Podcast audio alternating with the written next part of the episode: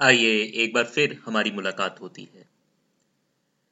ये तो मालूम नहीं कि कितने लोग कभी इस कार्यक्रम को सुनेंगे, शायद सौ भी नहीं, लेकिन जो भी सुने और अगर इसके बाद कुछ सोचें, कुछ विचार करें तो मेरी यही तमन्ना है कि वे दूसरों के साथ भी अपने सोच के फल को बांटें, उनके साथ भी जिनके पास ये ज़रूरी नहीं है कि सूचना, प्रसारण और ज्ञान प्राप्ति के कई साधन हैं। हर इंसान कंप्यूटर फ़ोन वगैरह का प्रयोग नहीं करता या कर नहीं पाता।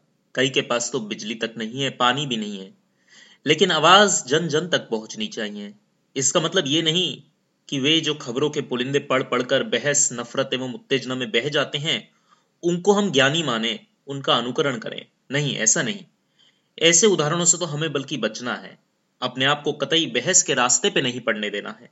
जहाँ अहम ईगो की तो तृप्ति होती है पर सत्य पे कई पर्दे डल जाते हैं। चलिए, इतनी लंबी भूमिका के बाद अब इस अगली कड़ी की शुरुआत करते हैं। इस कार्यक्रम की मंशा ये जताना नहीं है कि भारत भूमि अपने आप में महान है या महान नहीं है। महान बन बैठ के, तख्त पे विराज के, आलस्य में और बदकर्मों में डूबने का संदेश मुझे उपयुक्त नहीं लगता। न ही किसी बुराई की चर्चा करना, उंगली करना पर कभी कोई हल या दवा न सुझाना। हाँ कभी कभी जब जहन में सिर्फ़ सवाल हो, ऐसा कोई आभास हो कि कुछ गलत है, तब आपसे सलाह लेने का मन होगा, तब आपके पास हल होगा और तब मैं सिर्फ़ सवाल उठाऊँगा। लेकिन किसी पे कीचड़ उछालने की इच्छा से नहीं। कीचड़ उछालने वाले स्वयं के मुँह से ग्रस्त होते हैं और इस तरह स्वयं के ही विकास के दुश्मन सर्वप्रथम होते हैं। भारत एक विविधतापूर्ण देश है, एक विविधतापूर्ण भूमि है। इसकी विविधता, इसकी सबसे बड़ी ताकत है साथ ही आज के राजनीतिक विश्व तंत्र में इसकी कुछ हद तक एक कमज़ोरी भी। भारत की विविधता के कई कारण रहे हैं। इनमें से कुछ का ज़िक्र करना आवश्यक है। एक, कई संस्कृतियों का आगमन और समन्वय। मूल भारतीय तो संभवतः द्राविड़ है। मुख्यतः केरल की कई जातियाँ। तमिलनाडु की संगम सभ्यता इसकी शायद प्राचीनतम सभ्यता है। फिर उत्पन्न हुई सभ्यताएँ गंगा के किनारे, नर्मदा और गोदावरी के किनारे, फिर वेद लिखे गए महाकाव्य और पुराणों ने भारत को एक तीव्र दार्शनिक आयाम दिया। फिर मुस्लिम शासक आए। इसकी प्रतिक्रिया, इसके समन्वय से धर्म तब्दील हुआ भक्ति में। राम कृष्ण गणेश की पूजा बढ़ी। कुछ समय बाद दर्शन शास्त्र का महत्व कम हुआ और भक्ति का महत्व बढ़ा। नतीजा ये कि हिंदू, बौद्ध, जैन, मुसलमान धर्म एवं मजहबों के समन्वय से नई धाराएँ, नए मज़हब, नए धर्म पैदा हुए और विविधता में और इजाफा हुआ। अंधविश्वास भी बढ़े रिवाजों का शासन दृढ़ हुआ। फिर यूरोपीय आगंतुक आए, जिनमें से अंग्रेज़ों ने अपनी खास छाप छोड़ी, जो आज भारत की दास्ता की एक मुख्य सामग्री है। ईसाई धर्म के आगमन ने भारतीय संस्कृति में एक और नए पहलू जोड़ दिया। तो जब हम भारत कहते हैं, हमारा मतलब किससे होता है? किसी लोहाना से या चटर्जी से, मकवाना से या टायर वाला से, अशोक से या औरंगज़ेब से, नानक से या सावरकर से, बोस से या गोखले से शंकराचार्य से या कबीर से या गांधी से।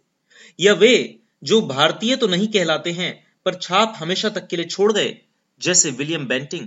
क्या बहुत आसानी से हम हर विविधता को भूलने, इंसानी वजूद को नकारने के लिए तैयार हैं? उसे भारत देश का जामा पहनाने के लिए, लोकतंत्र के नाम पर लोक की ही हत्या करने के लिए? एक और कारण कि आज भी भारत की आश्चर्यजनक विविधता कायम रह पाई है, वह है उसके कथित बनिए। या वैश्य वर्ण। भारत की ताकत उसके व्यापारी होते थे, जिनमें से कई के लघु उद्योग भी थे और आज भी हैं। प्राचीन काल से ये चले आ रहे श्रेष्ठी भारत की विविधता के सबसे मज़बूत स्तंभ रहे हैं। न सिर्फ़ एक आज़ाद व्यक्ति को किसी दूसरे के तौर तरीकों को पूर्ण रूप से अपनाने की ज़रूरत नहीं होती, लेकिन साथ ही एक समृद्ध समाज ही ज्ञान की तृष्णा रखने वाले वर्ग का पोषण कर सकता है। और इंसान को सिर्फ़ पैसे से तोलने की भूल से बच सकता है। पश्चिम अभी तक कोई ऐसा तंत्र नहीं दे पाया है जो इंसान को उसके पैसों या उसके श्रम या उसकी कामयाबियों से न तोलता हो। दोनों, पूंजीवाद एवं समाजवाद, इंसान को बहुत सस्ता तोलते हैं। भारत का वर्ण तंत्र जिसकी आज बहुत भर्सना होती है, इंसान को आज़ाद छोड़ता था सत्य की ज्ञान की तलाश के लिए, न कि अपनी तुलना की बहस में डूब जाने के लिए। अगर किसी चीज़ की भर्सना की ज़रूरत है तो वे है भेदभाव, जिसने अलग अलग वर्णों को प्रदूषित की उपाधि देकर इस व्यवस्था को ही प्रदूषित कर दिया। इसी तरह से जैसे कुछ लालची कंपनियों के कारण पूंजीवाद का नाम और भी खराब होता है। खैर, मैं यहाँ वर्ण व्यवस्था पे तो चर्चा नहीं करना चाहता, सिर्फ़ भारत की विविधता जो सदियों से बरकरार है, उसके कारणों में से एक इसे ठहराना चाहता हूँ। भारत की यह अद्भुत विविधता इसकी ताकत इस तरह से है कि हज़ार सर कुचलना ज़्यादा मुश्किल होता है। किसी एक मज़हब भाषा मानसिकता से नहीं ग्रस्त इस भूमि पे नियंत्रण पाना, मनचाहे रास्ते पर इसे ले जाना मुश्किल है। इसलिए किसी एक मज़हब या भाषा को भारत पे लादने का प्रयास हमेशा नामुमकिन साबित हुआ है। हाँ, उन कोशिशों से नए सुंदर सृजनों ने ज़रूर जन्म लिया है। जैसे उर्दू भाषा, सिख मज़हब, तुलसीदास और कबीर के गीत, विक्टोरिया टर्मिनस का स्टेशन हिंदी फ़िल्म संगीत। इस विविधता को कुछ के द्वारा कमज़ोरी की तरह भी देखा जाता है। घोड़े की आँखों पे पर्दे डालकर उस पर काबू पाना ज़्यादा आसान होता है। आज के दौर में यह काम चीन ने बखूबी किया है। सिर्फ़ एक आवाज़ को सुनने की अनुमति देकर अन्य आवाजों को दबा देने से विविधता को कम से कम करके चीन ने आर्थिक समृद्धि पाई है। लेकिन इसके साथ ही मानसिक कलह एवं द्वेष, हीन भाव का आभास और अपनी ही सभ्यता को खतरे में डाल देना।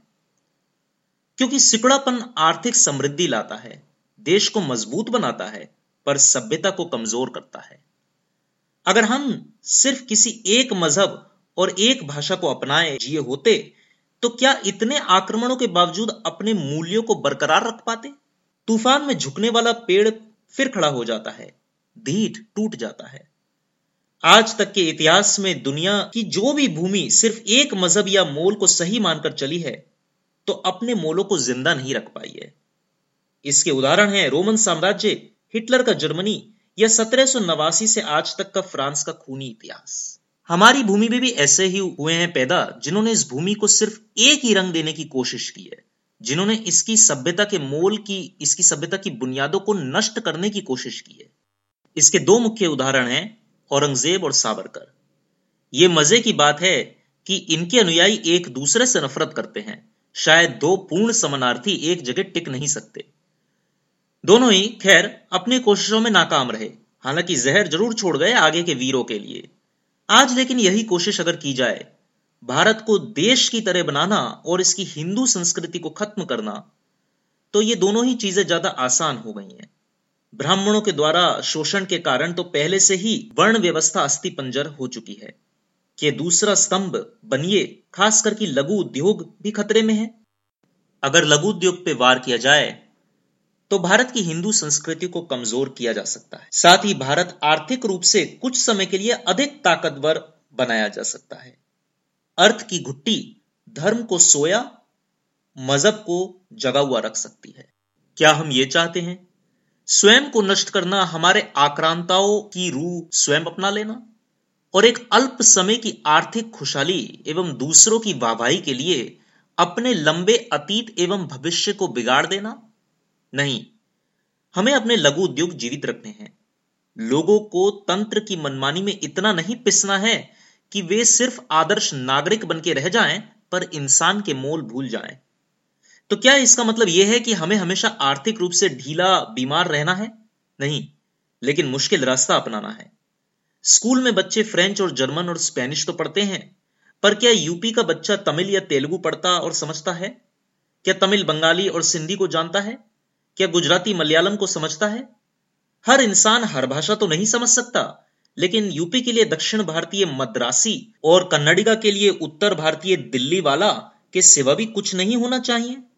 तभी हम पूरी भूमि को जानते, समझते हुए आपस में बात कर सकेंगे और एक साथ आगे बढ़ सकेंगे। औरंगज़ेब सावरकर हिटलर के रास्ते हमें स्वयं की हानि तक ही ले जाते हैं।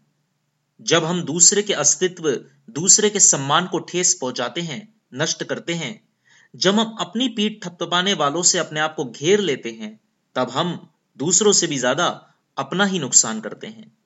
जो हमसे डरते हों या हमारी चमचागिरी करते हों, ऐसों की इज़्ज़त में कोई इज़्ज़त है? हम ऐसों से क्या सीखेंगे? और सीखने के बिना हर दम कुछ प्यास न होने पर ज़िंदगी का अर्थ क्या है? सिर्फ़ चाय की चुस्की लेना? और कहना, भाभी जी, आप चाय बहुत बढ़िया बनाती हैं। क्या यही है हमारी महानता और उसकी चेष्टा? प्रणाम।